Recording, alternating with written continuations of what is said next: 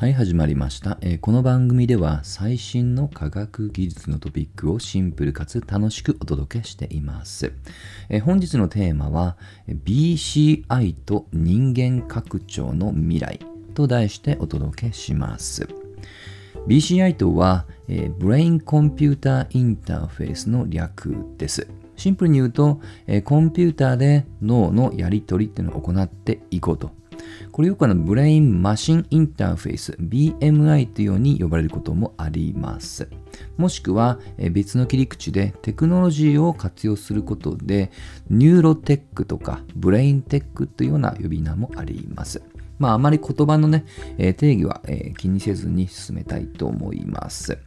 で、最近この BCI の、まあ、専門家の記事等々が結構私も見るようになりました。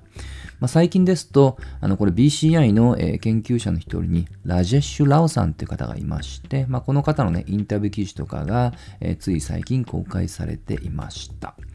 で、ちょっとね、このインタビュー内容を踏まえて、最近の動向とね、まあ、今後の、まあ、動向の、えー予測みたいなね、話を今日していこうかなと思っています。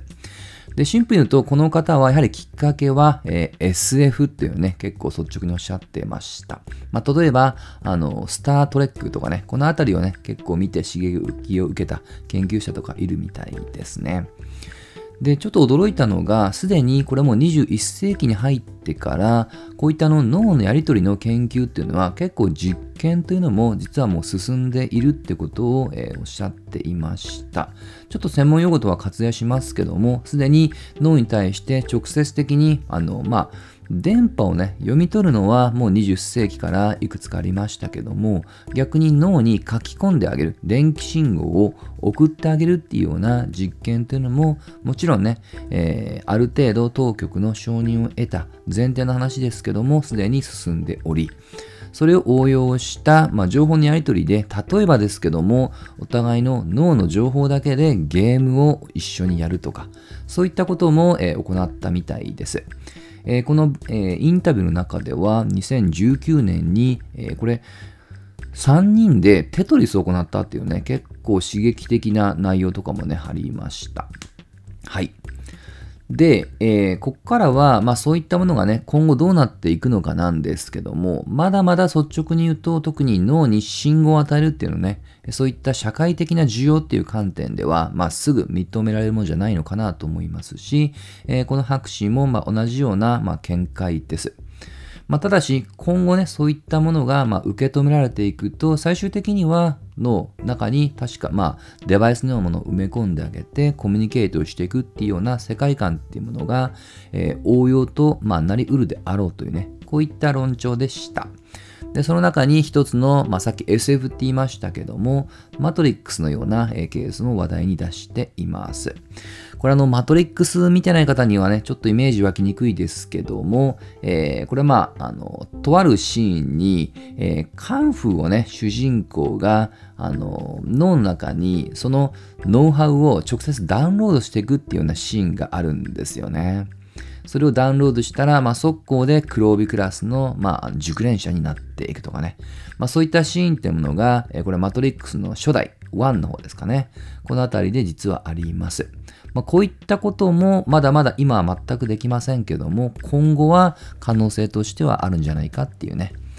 まあ、このように、えー人間の今の、まあ、もちろんの問題点を、まあ、改善していく、もしくは修復していくっていうところがどちらかというと今の BCI の、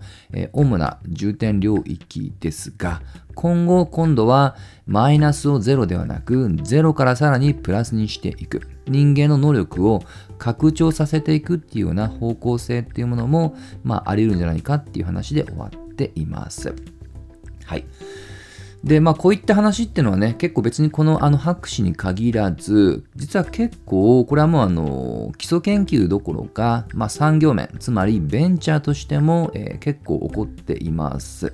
まあ、例えば、この BCI、あと、まあ、ガジェットとかでアンド検査をしてあげると、えーこれあの結構消費者向けのデバイスっていうものも結構私サイトで見つけました。うん。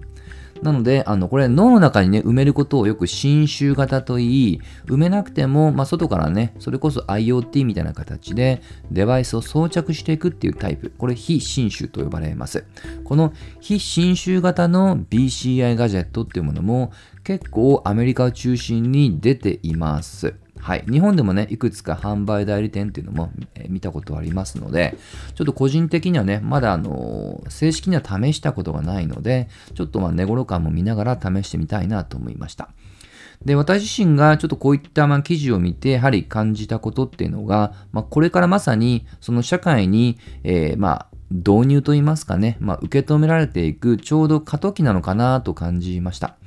で、その流れとしては、えー、まあ、最近のね、ちょっと流行り言葉も添えながら、えー、使うと、まずは AR、次に VR が出てきて、その流れで、その今日の言葉で言うと脳内に直接埋め込む侵襲型のデバイスに発展していくと。というのが個人的な観測です。はい。で、この言葉もすでに結構普及しているので、くどくど説明はしませんが、まあ、簡単に違いだけを言うと、AR、オーグメンティッドリアリティっていうのは基本的には我々の物理現実に、えー、仮想を重ねたもの。VR はそもそもとして仮想現実からスタートしたものっていうね、こういった、まあ、あの仮想の度合いっていうところが大きく違ってきます。まあ、どちらの現実に、まあ、基礎を置いているかっていう違いということもできますと。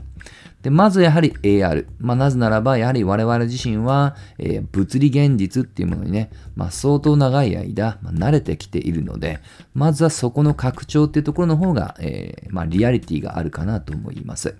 そしてその、えー、拡張として重要な役割を担うのがスマートデバイス。まあ、まずはやはり iPhone かなとは想像しています。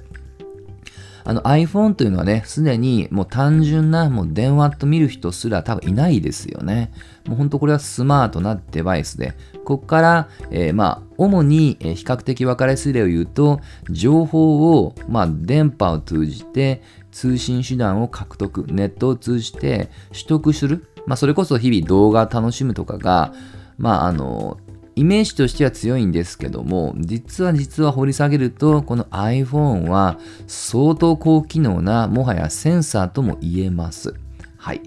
まあ、このあたりね、あの iPhone、まあ、例えば、えー、機能の推移とかね、まあ、こういった形で検索すると、いかに iPhone が出て、えー、まあ、歴代のね、例えば iPhone11 だったら、12だったらという形で、そういった機能表っていうのがね、結構いろんな方がまとめてますので、えー、ぜひ覗いてみてください。で、それをセンサーという観点で見ると、当然ね、その温度計とか気圧計とか回転の認識する、えー、まあ、ジャイロスコープとかね、結構そういったものっていうのは初期から完備されてますし、で、あんまりもしかしたら人によっては馴染みないかもしれませんけど、iPhone、今ね、13が最新ですけど、その一つ前の12のプロ、まあ、要は、あの、上位機種ですよね。上位機種からは、えー、ライダーと呼ばれている、えー、まあ、これも一種のセンサーが実は搭載されてるんです。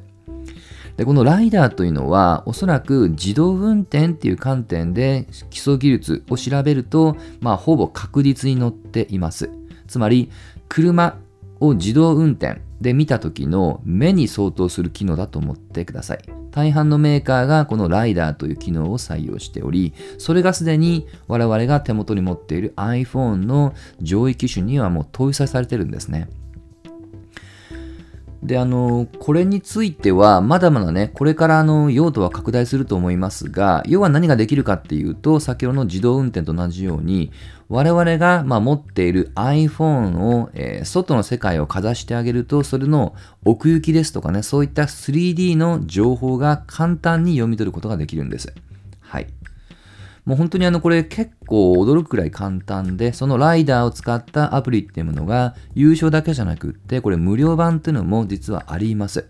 それを使えば本当にね、えー、まあ閉鎖空間、一定の、まああの密閉空間であれば、それこそね、数分ぐらいでできてしまいます。はい。結構これ驚きですよ。で、こういった、まあ、AR 的なものっていうものが、えー、この 3D の情報を認識すると、より簡便に、まあ、実現できるわけですね。まあ、ここから先はね、それをどのように、まあ、楽しむのかっていう発想の話です。で、おそらくはまずはこの AR を使ったゲームから、まあ、流行っていくと思いますし、それこそポケモン GO もね、ある意味これ AR ですよね。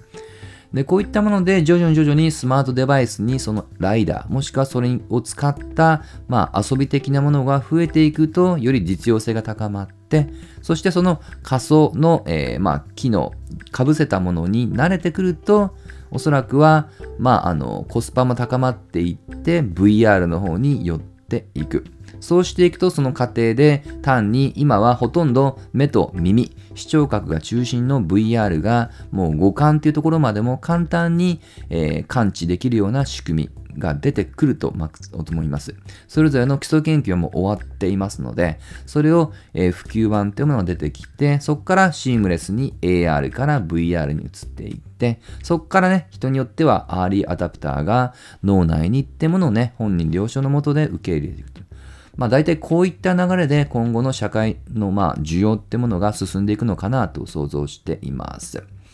で、まああの、今のところの感覚だとまだ数十年ぐらい先だとは思う一方で、ただ振り返ると、まあ例に出した iPhone もこれ出たのって大体2007年なんですね。つまり、えー、話してる時点でまだ15年しか経ってないんです。まあ、そう聞くと、このやはり技術進化とそれが社会に受け入れられる年数っていうのは、間違いなく経験的にもう加速度的に速くなっているので、まあ、数十年って思ってたらあっという間に数年って可能性も全否定はね、できないのでね、まずは自分自身も、えー、まあちょっとそういったガジェットがあるのも今回初めて知ったので、まずは小さくてもいいので、えー、体験をしてみようかなと思います。ぜひね、これを聞いてる方でも、ちょっと試してみたいなとかね、あったら、えー、幸いです。はい、といったところで今日の話は終わりにしたいと思います。また次回一緒に楽しみましょう。